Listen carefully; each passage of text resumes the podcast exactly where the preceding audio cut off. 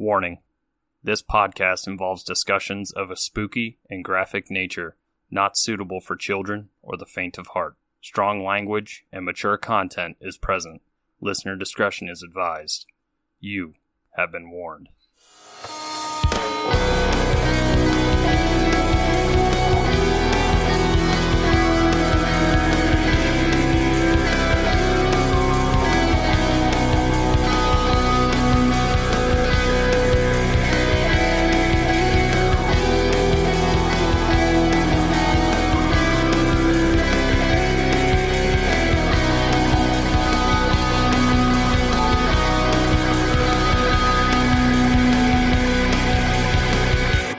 Spooksters, and welcome back to another episode of Three Spooked Girls. My name is Tara, and as always, I'm joined by my ghoul friend, Jessica. Hello. Hello, hello. And today is a spooky topic. We are going to be talking about the haunted, most haunted house, Mm-hmm. the Whaley House today.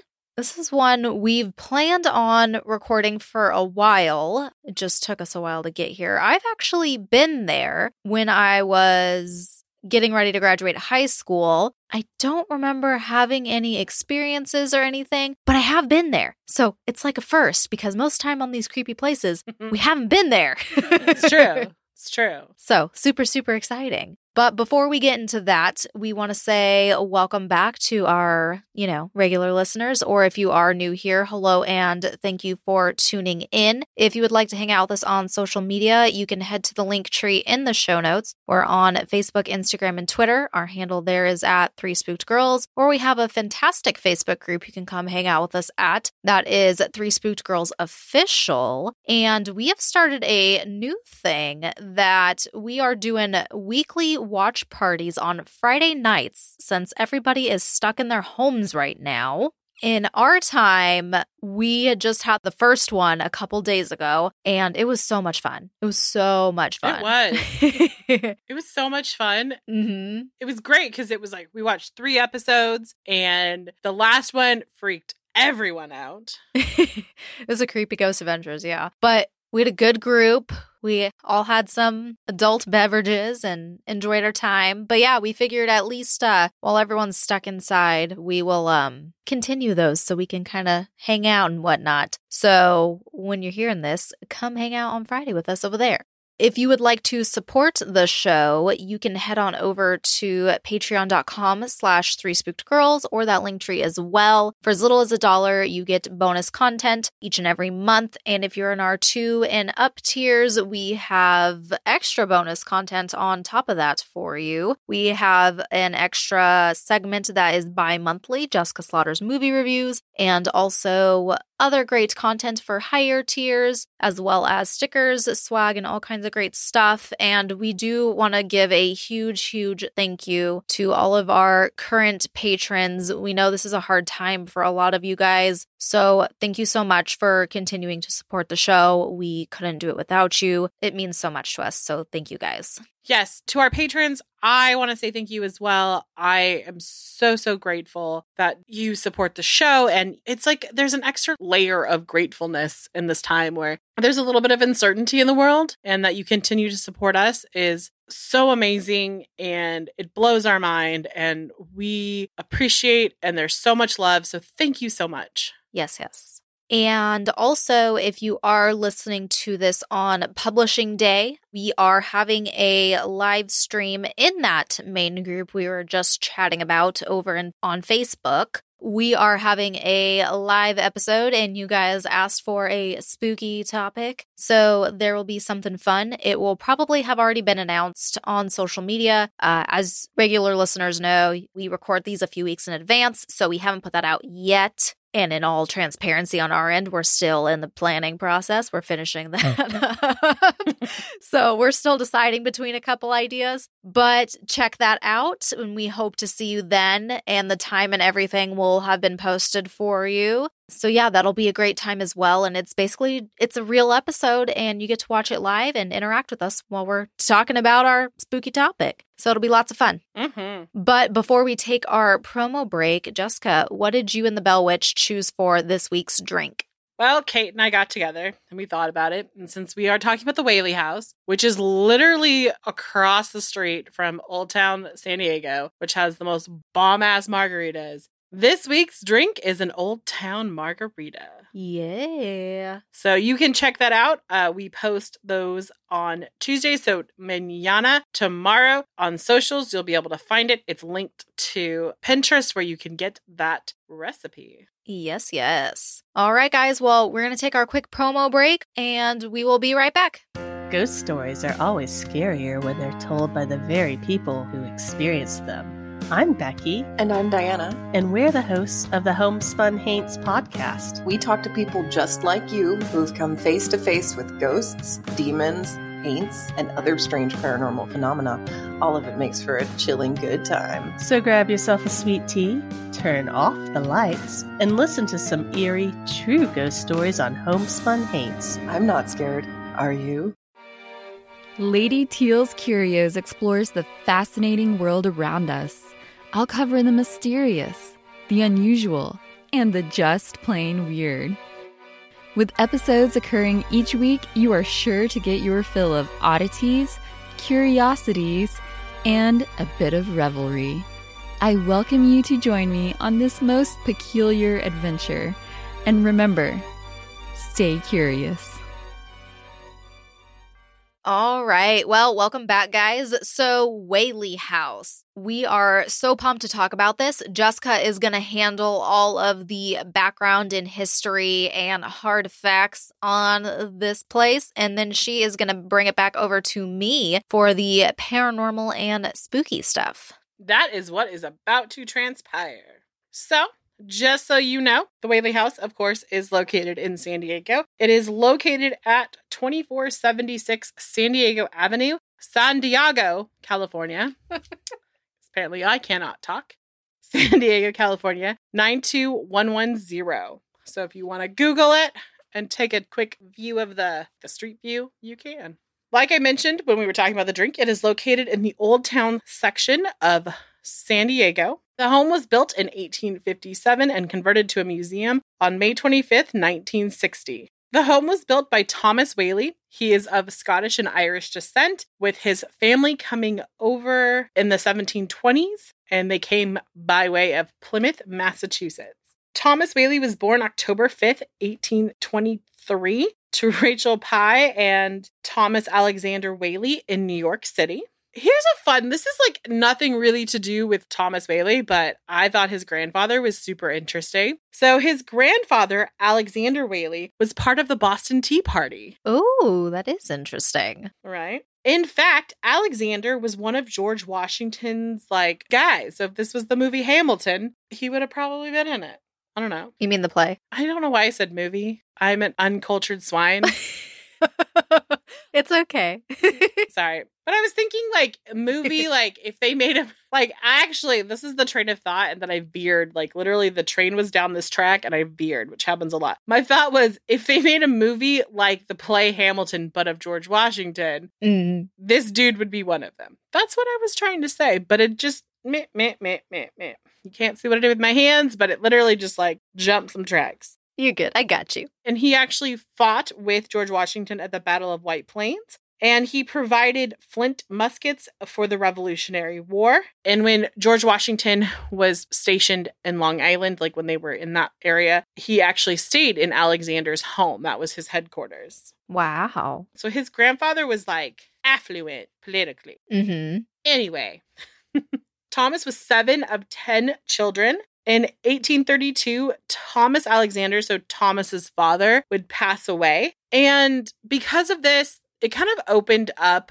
a different path because he wasn't necessarily the oldest. He wasn't coming in and taking over the responsibility. So it actually gave him an opportunity to become very well educated and even spend some time in Europe studying. So between 1832 and 1846, Thomas was going out through his education. And in 1846, he actually returned home to New York City, where he began working for his mother as like the property manager because they owned a lot of property. During this time, he made some business connections. So he would go to work for the Wandel family, eh, which would lead to him actually being able to come to California. So on January 1st of 1849, Thomas would leave for San Francisco by way of ship. It was the Sutton.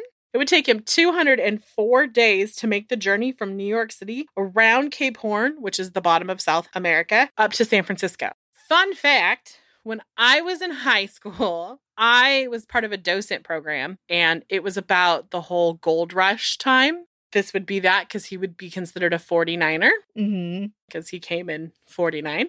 Um, if you ever wonder where that came from, that that expression, it's because people came out early. Like, I don't know. That's like fourth grade history. I can't remember that far back. but anyway, flash forward to my high school experience. So there was this, there is, I should say, an Adobe in the town I went to high school in. It was a historical site, and they had a docent program where high school students as part of our education would go and teach fourth graders about life during the gold rush time in California. And it was weird because there was like one cabin, but like 15 people who pretend we were pretending to be adults. Like that's the weird thing. I had a really tough maiden name. My name now is super easy.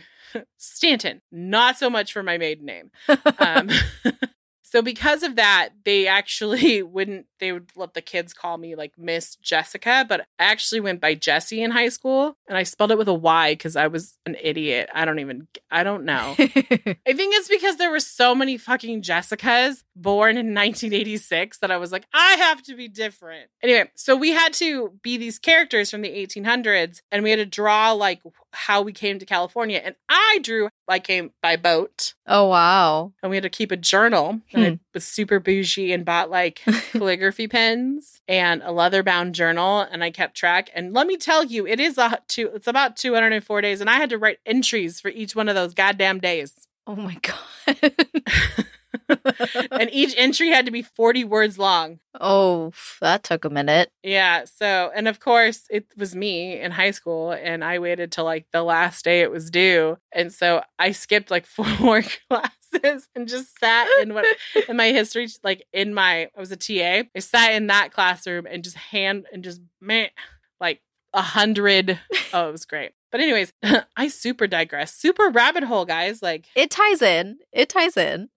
Right. So, yeah, I totally get what this man, well, I mean, not really because I was writing about it. And I will tell you, I was super pissed because my friends, Monique and Emily, came over Wagon Trail. And so there was this more interactive game of Oregon Trail, not like the DOS system one, but like this actual, like really incredibly like detailed game. And they just bought it and played the stupid fucking thing and they wrote their journals that way. And I had to make shit up. I had to learn about nautical shit and like, ooh, one, I drew like because we could either write or draw. So you know I drew some shit. So like I drew like rope and I like did the knots and like explained the shit into it. It was fantastic. Mm. And the route you took. Was the exact route this man took. Yes, that's how this ties in. Yeah, sorry. So, sorry, everyone. They were like, why did she just ramble for 20 minutes about high school? this is why I'm here. It's fine.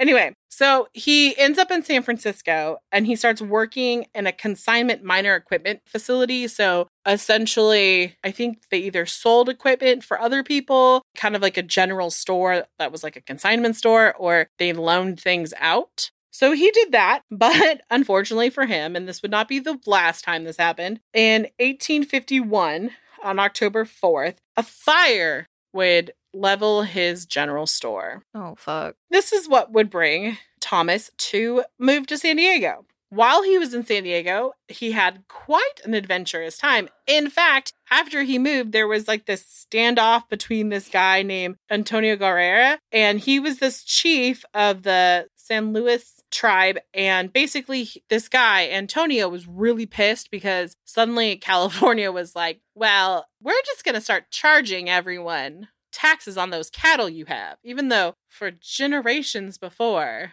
no tax for you. Now tax for you. They were super pissed. Yeah, understandably. So basically, all these guys went out to fight these people, and only 35 men stayed. And Thomas was one of them, and he ended up help fighting off this. And because of the attack that Antonio would put onto the city of San Diego, he would be captured and then sentenced to death. And Thomas Whaley would participate as part of the 12 man firing squad. Wow. Two years later, Thomas would return to New York City, and that is when he met and would eventually marry Anna Eloise Delany. And she was actually born March 31st, 1832. The two would wed on August 14th, 1853. Later that year, they would move back to San Diego, and that approximate time would be about December 7th, 1853. They would live in San Diego for a couple more years until they would purchase the land that the Whaley House now stands on. The land was up for auction, but it had previously been the county and public gallows. Tara's going to tell you a lot more about some stuff, but I'm going to tell you a little bit. So, Thomas was there before he went back to New York to marry Anna. He was there and actually in September 1852, he would witness the most famous hanging of a man by Yankee Jim Robinson. And Tara is going to tell you all about him a little later. Yes. But Thomas was definitely present at his hanging, and this would make it like later on when we talk about shit, you're gonna be like, oh, that's really fucked up. Yeah. So construction would begin on May 6, 1856, and it would be completed on, and they would move in on August 22nd, 1857. It was a two story Greek revival home, and this was predominantly found in Northern Europe and the United States. It was temple like, it had columns and symmetrical shapes, it had like huge porch entries. And basically, it was meant to feel kind of like a Greek temple where the gods were. So, a lot of modern day structures would be pushed to the back. Something like stoves or chimneys, anything like that would be pushed to the back of the house. So that when you came in, you just felt like you were in a Grecian temple, Fancy. right? It would cost over $10,000 to build in that time's money. And today that would be $288,316.20 or 80 cents, my bad. Hmm. This was at the time known as the finest home in Southern California.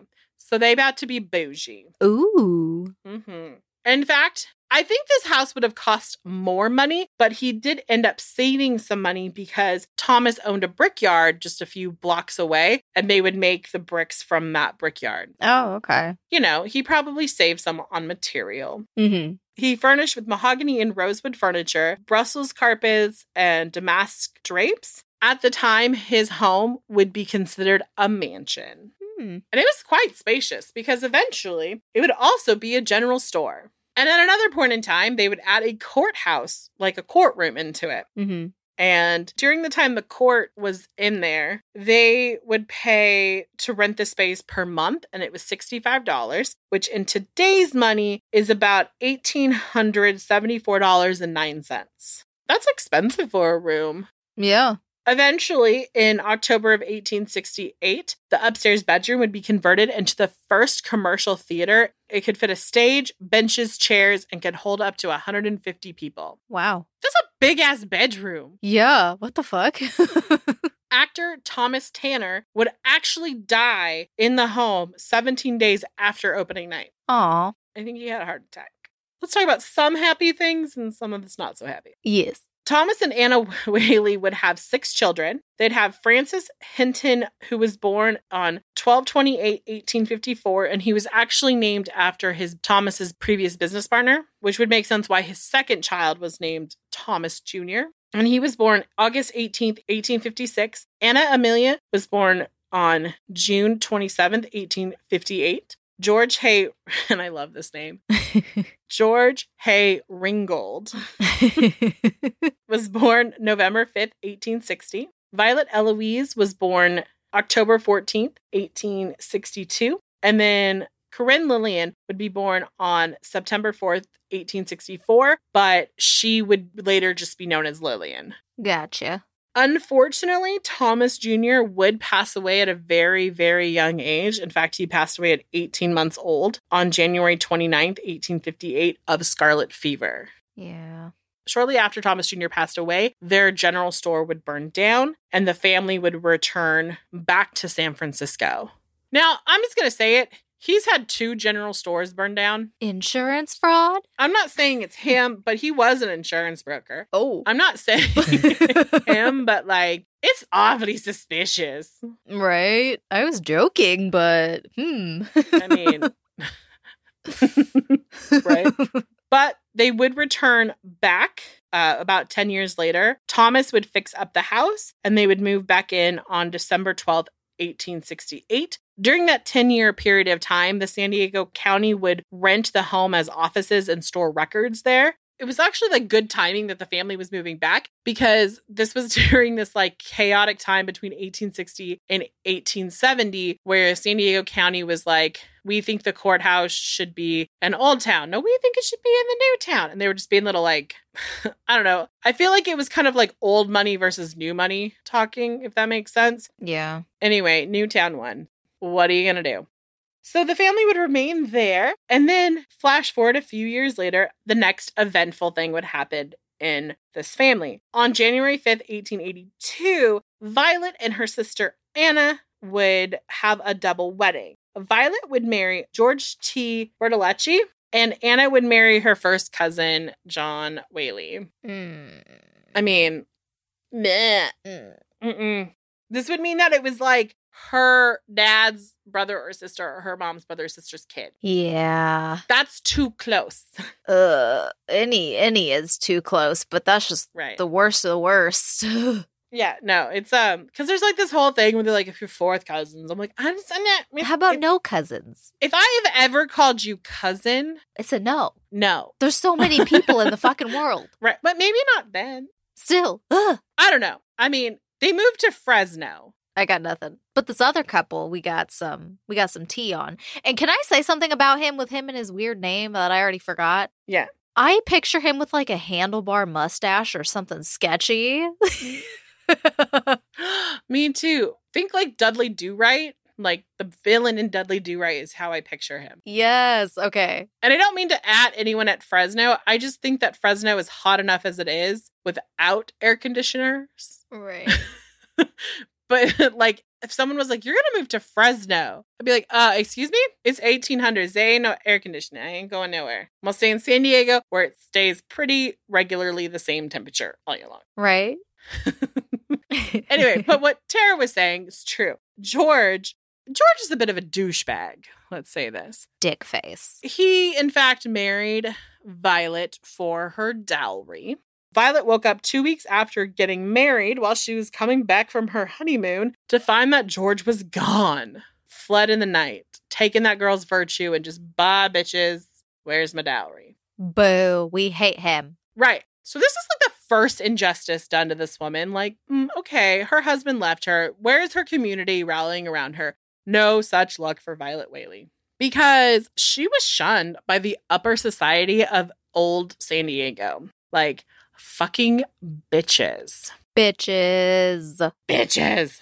She basically got married all happy. And like, here's the thing she made the right choice and didn't marry her first cousin. Right. Then she got scammed. And then she got scammed. Ugh. But it's like, here's the thing. So not only did she come home without a husband, but the big scandalous part of this, guys, is that she came home chaperoneless because now she is single lady. What a time. Yeah, I know. It's so bad that it's like, it's not that you're not with your husband anymore. It's that you are without a man or a chaperone. Oh, Thank God I was born when I was born. I would not have done well. Mm-mm. No, I'd not have done well. Violet and George would divorce, but it took about a year. And she was devastated, like super devastated. And over the next few years, she just like literally lived in sorrow. She tried to commit suicide a couple of times, but on August 18th, 1885, she would shoot herself in the chest with her father's 32 caliber handgun in their backyard out by their outhouse, which I want to take a moment and I want to look at the symbolism of this because this has like weighed on my heart. Like this girl, this woman thought so little of herself that she went out to where people took shits. And this isn't like how in like my apartment, my bathroom is considered one of the rooms. The outhouse would be far enough away from the house that it was you couldn't smell it, but close enough that like you could get to it quickly. So she went out where people shit because that's what she thought of herself. Because people were literally shitting on her. Right. So Thomas hears the gun. He rushes out. He carries her inside and is with her. And she died 15 minutes later in the parlor, which had to be super painful, Right. That's a long time. Right? Oof. I don't know about you, but I can't sit still for 15 minutes. I can't sit still for five minutes. Right. I fidget the whole time we record. Tara has traveled with me on like small airplane settings where like we're in the last row of a Southwest plane and I'm in the corner on the on the right side, the very right side, which is the smallest seat in the plane. And I'm like, I'm not fidgeting because I want to. I'm fidgeting because I can't stop. oh, that flight from New York to Denver. Bitch, there were so many other seats.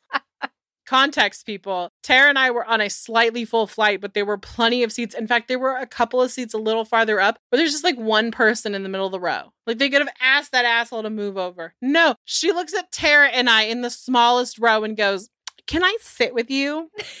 and because we're not horrible people, we let her sit with us. and it felt like the flight was 10 hours long.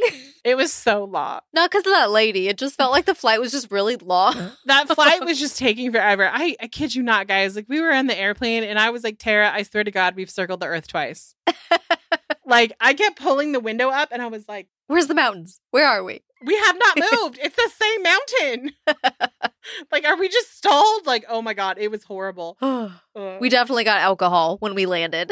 yes. Oh my God. But speaking of that, Tara, did you know that fucking Kevin James was in the airport the same time we were in the airport? no, but now I'm so mad. I love him so much. Yeah.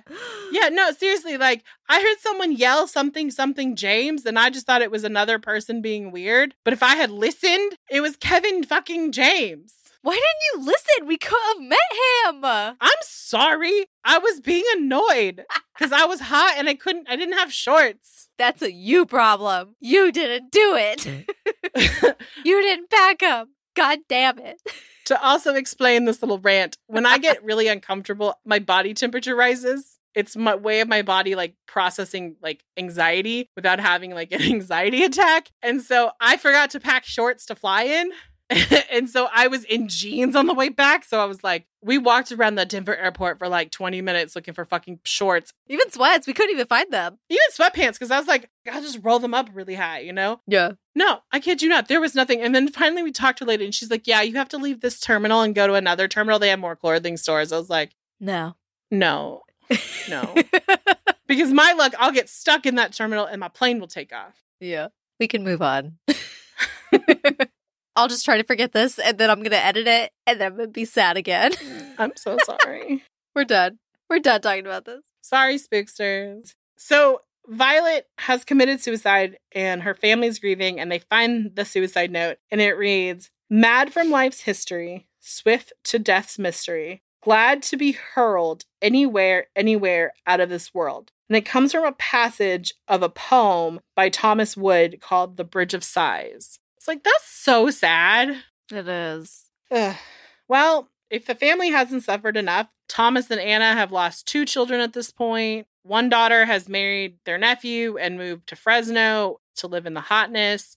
Tragedy has not stopped. So at this time, Lillian was actually engaged to be married. But the scandal here's the thing it's not just the scandal that her like sister's husband left her, it is also that her sister now killed herself. The fiance was like, I can't do this, and left her. Trash. Right. Total trash. Now we have like an upset Lillian, two deceased children, and Thomas is like, we got to get the fuck out of this house. So he built them a new house. It was a single story and it was located at 933 State Street in downtown, like the new downtown area of San Diego. And the Whaley house would actually sit vacant for 20 years. On December 14th, 1890, Thomas would pass away from an illness he was 67 years old. The house would fall into disrepair, and then the oldest son, Francis Hinton Whaley, would come back in 1909 and begin the restoration process. And then once it was completed, he opened it back up for um, like touring, like tourists, so they could come in and see. And then Anna Whaley, so like the mom, Lillian, and then George would all move into the Whaley house again and start living there in 1912. Anna would actually die a year later in the home.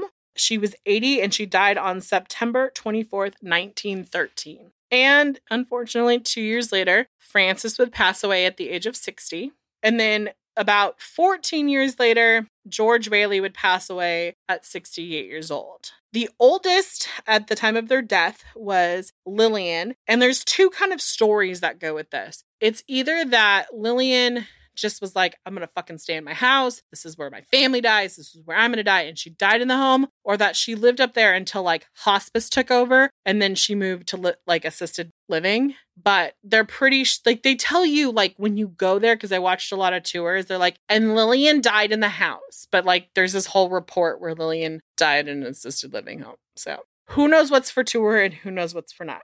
Anyway, so in 1960, because she died in 1953, in 1960, it opened as a museum and it was being managed by the San Diego Historical Shrine Foundation. And now it is owned by San Diego County. It is open six days a week, but oddly closed on Wednesdays. Hmm. You can take a tour. It is $10 for the day tours and it is $13 for evening tours. You can take a private tour if you would like. Ooh. You have to have a minimum of two people, and it is $75 per person for the first hour and then $50 per person for additional hours. The tour can you can take up to a 3-hour tour, and private tours are not offered the last week of October. When they're probably slammed. Right, cuz I think they do night tours then. Yeah, I'm sure they have events. They do have like guided night tours, but it's very seasonal, Mm-hmm.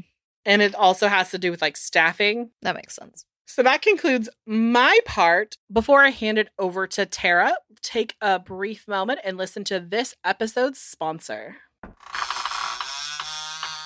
This episode of Three Spooked Girls is brought to you by Best Fiends. Best Fiends is a puzzle game that you play right on your phone, and it's really cool because you go through all these levels solving these challenging puzzles that actually engage your brain, which is what I need since we're stuck inside during all of this social distancing. But it's a casual game so anyone can play. My kiddo's even trying it out, and it's a lot of fun. I just made it to level 32 and I only started playing a few days ago. The great thing about it is is it doesn't take up much time, but it's great when I need a research break or I'm waiting on some groceries to be delivered. Right? The content we cover is heavy at times, so it's nice to do a couple levels of this and then get back to researching. Plus, Matt and I have a friendly competition going on of who can get to level 50 first. I love it. it's a great that the game is also visually stimulating with bright colors and cute characters. Best Fiends updates the game monthly with new levels and events, so it never gets old. Engage your brain with fun puzzles and collect tons of cute characters. Trust me, with over 100 million downloads, this five star rated mobile puzzle game is a must play. Download Best Fiends free on the Apple App Store or Google Play. That's friends without the R, Best Fiends. All right. Hope you guys liked our mid roll ad that we had there, and you'll check that out. But I am going to kick us off here on our spooky portion on Whaley House. I did have a quick comment about the tours. I think that's pretty cool that for the private tour, you only need two people because I feel like at a lot of places, they're like, five, ten, like huge groups. So that's pretty cool. Yeah, like I think Lizzie Borden, it's like 10 maybe. hmm Yeah, I can't remember since we did that so long ago, but I feel like most places like that, you do need that. But I can understand with Lizzie because isn't that one of those ones where you stay overnight too, though? Yeah, it might not be that you need 10, but it might be 10 to do like a night tour, Mm-hmm. um, like a private night tour. And it obviously costs less than staying Right. the night. Ooh, I wonder if you can stay in the Whaley house. I mean, I know. I know that like the BuzzFeed guys do, but like, Us normal, normal folk. people do it? yeah, I don't know. All right. So, Whaley House. As I kind of hinted at earlier, it's a very haunted house. It was actually named the number one haunted house in America by the Travel Channel. There's countless people who have visited there and had plenty of experiences, like Jessica just briefly mentioned. BuzzFeed Unsolved has done an investigation there, Ghost Adventures has been there as well, and tons and tons of other paranormal investigation teams. So, the ghosts. There's a good number of entities on the property that I'm going to run through. The first one I'm going to tell you about is possibly what kicked everything off, in my opinion. This person, his name was Yankee Jim. Jessica briefly mentioned him a little earlier. In 1852, James Yankee Robinson was charged with grand larceny. Some other sources say all it really was was that he tried to steal a boat and failed and got caught. So there's an asterisk for you. But it was like the only boat, like it was the only rowboat in San Diego. Yeah. so it was a big deal. he stole a boat, but it was like he stole the boat yes. because he was going to steal another boat. right, exactly. And he, of course, was sentenced to be hanged. He ended up being hanged on the property where the Whaley house would eventually stand, like Jessica mentioned, on a gallows off the back of a wagon. The local newspaper reported that he, quote, kept his feet on the wagon as long as possible, but was finally pulled off. He swung back and forth like a pendulum until he was strangled to death. End quote.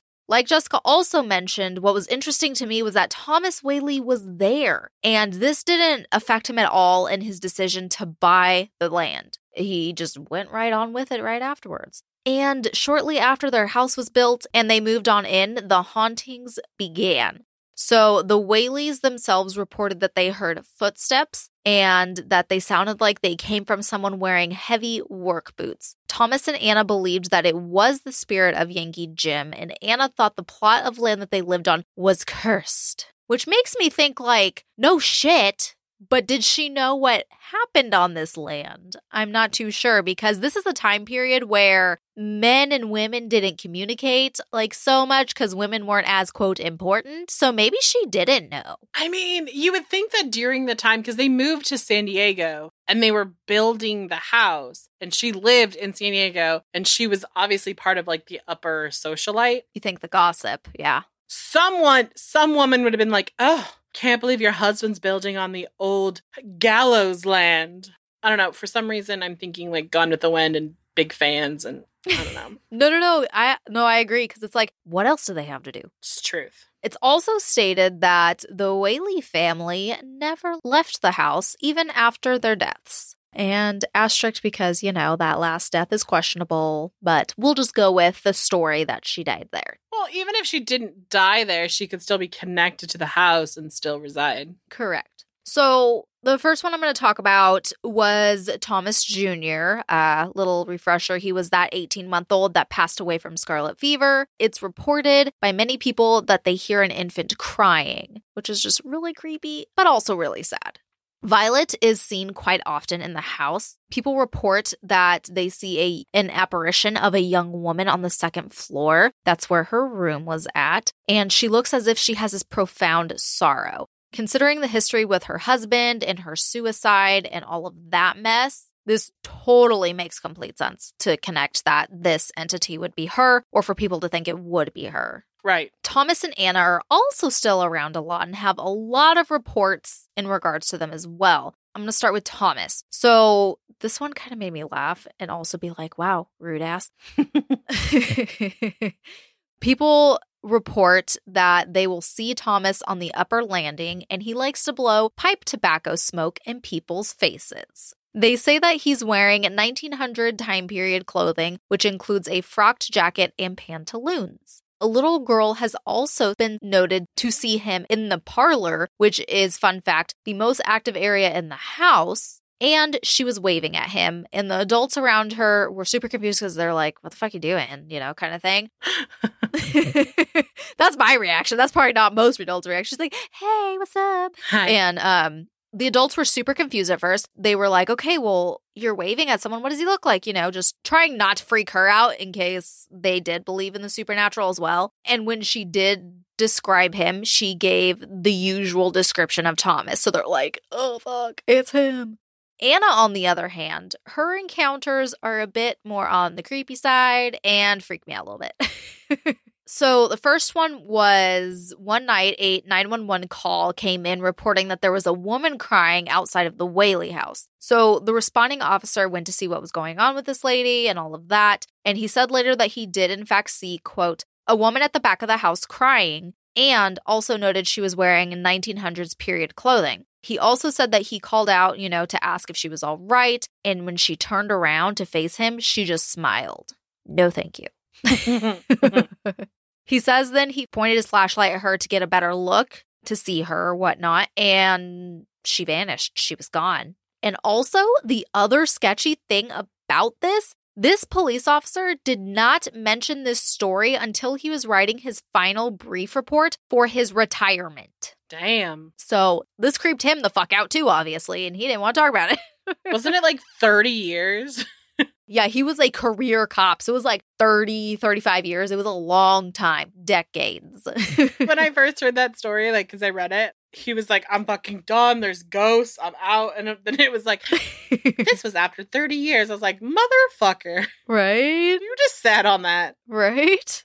Repressed it, something. I don't fucking know. Shit. Mm-hmm. Ugh. Other areas that Anna is seen in frequently is the garden or one of the downstairs rooms. She is described as being dressed in a green gingham dress. Her favorite room is the parlor, and she's seen there drinking tea. Another notable encounter with Anna does involve uh, a tour guide. So, this tour guide had been closing up and locking everything up for the night. As he was entering the code for the security camera, he heard a woman's voice say, quote, "Why are you here?" And of course, as warranted, this scared the shit out of him. So much so, he didn't finish putting the lockdown code and ran the fuck out and just got gone. So, fight or flight, he got the fuck out. He's like, "Nope, bye, peace." And since, you know, the code wasn't finished or anything, it set the alarm off and then that dispatched the San Diego PD. The responding police officer saw a woman in a green dress in the parlor, aka Anna. So he called for backup to deal with it because they thought someone had broken in and, you know, obviously didn't want to deal with it by himself. By the time they arrived, she was gone. And I also mentioned BuzzFeed Unsolved investigating here. And when they were in the parlor, Ryan felt blowing in his ear, and they actually picked up whispers on their recording devices. So he obviously flipped the fuck out and thought people were, you know, everybody else was playing a trick on him and shit. He was super convinced, and they're just like, no, we're nowhere near you, bitch. Like, I don't know what the fuck's going on, but it's not us. And he was just like, per typical fashion, he always kind of flips out, but this is one of the few episodes where he's like terrified. Besides the parlor, the next most active area in the house is the courtroom. It's believed by paranormal investigators that the back corner of the jury box is a spiritual vortex because it has an insane amount of activity. Psychics who have also visited this house agree as well. There's been reports of a woman apparition sitting in this specific area. And I grabbed a quote from the Whaley House website from where the a visitor saw her. They said, quote, I see a small figure of a woman who has a swarthy complexion. She is wearing a long full skirt reaching the floor. The skirt appears to be calico or gingham, small print. She has a kind of cap on her head, dark hair and eyes, and she is wearing gold hoops in her pierced ears. She seems to stay in this room, lives here, I gather. End quote. Ryan also has another weird experience while sitting there, too. So, Shane had joked for an entity to send a shiver down Ryan's spine to be like, let us know if you're here, kind of thing. Then, of course, right away, nothing happened. So, Shane's sitting there across from Ryan because there's like the jury chairs and then an extra chair for him all of a sudden Shane's flashlight goes out, even though batteries were new, everything was good, all of that. So he's like, eh, what the fuck? And Ryan's like, um, please tell me those batteries are shit. he's just like, um, no. Shortly after the flashlight goes out, Ryan says he hears a creaking in the chair next to him as if someone's starting to sit down in it because they're old wooden chairs. And then he says he starts to feel really weird and he just looks sick and just looks weird. I don't know another adjective to describe it, sorry. And he's just really uneasy looking. Shane's like, What do you mean you're feeling weird? Like, you're fucking with me, kind of thing, you know, being like, Come on, you're no. And then Ryan says he's starting to feel extremely dizzy. He's not feeling well. He's like, No, like something's happening to me right now and I don't like it.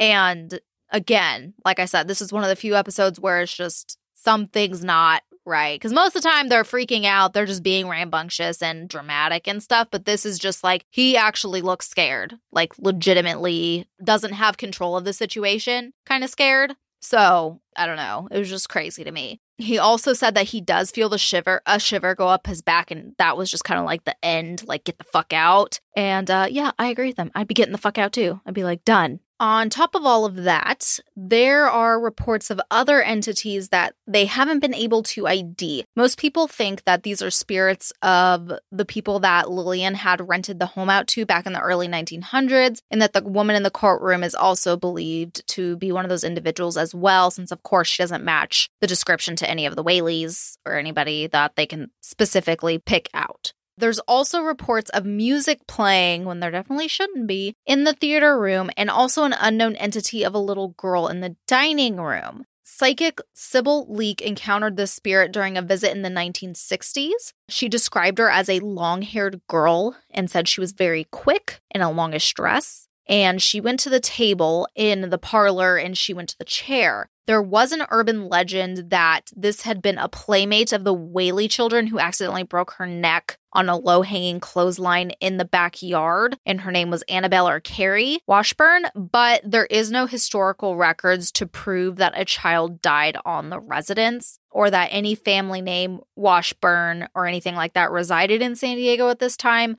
So most people think that that was just made up by an employee just to kind of add to a tour. So most people, once they figured that out, it probably goes back to, you know, the people who boarded at the house rather than anything super, super spooky or anything like that. And then lastly, kind of end us on a little light, quick note. Probably the most favorite ghost that people report seeing, and I thought, oh, was that there are also ghosts of the Whaley's cat and dog, Dolly Varden, who's a spotted fox terrier running around the property. It's so adorable. Right? I love it so much. but yeah, I can definitely see how this would be the number one most haunted house in America. So, Travel Channel, I uh, can see how you got it right. Mm-hmm. It was a long time since I have visited, and I don't think I felt anything or whatnot. But then again, like I said, it was easily 10, 11 years ago. So I don't really quite remember the tour too much, but I would love to go back since it's so interesting. And there's all kinds of other cool stuff you can do in that area. Yeah, it's San Diego. It's amazing. Yeah, love San Diego. Love it, love it, love it. But if you're local or close and once, you know, things are kind of back to normal, would definitely say go check it out, go do the tour at least, and go eat at the restaurant and get some drinks across the street. Mm-hmm. 10 out of 10 recommend. Very delicious. Yes. But that is going to wrap us up here for today. We hope you guys enjoyed our episode here on the Whaley House. We hope you are staying well. And if you are listening to this on the Monday, the 13th, come hang out with us tomorrow for our live stream. And we will see you on Thursday for a stabby snippet. Bye, guys. Bye.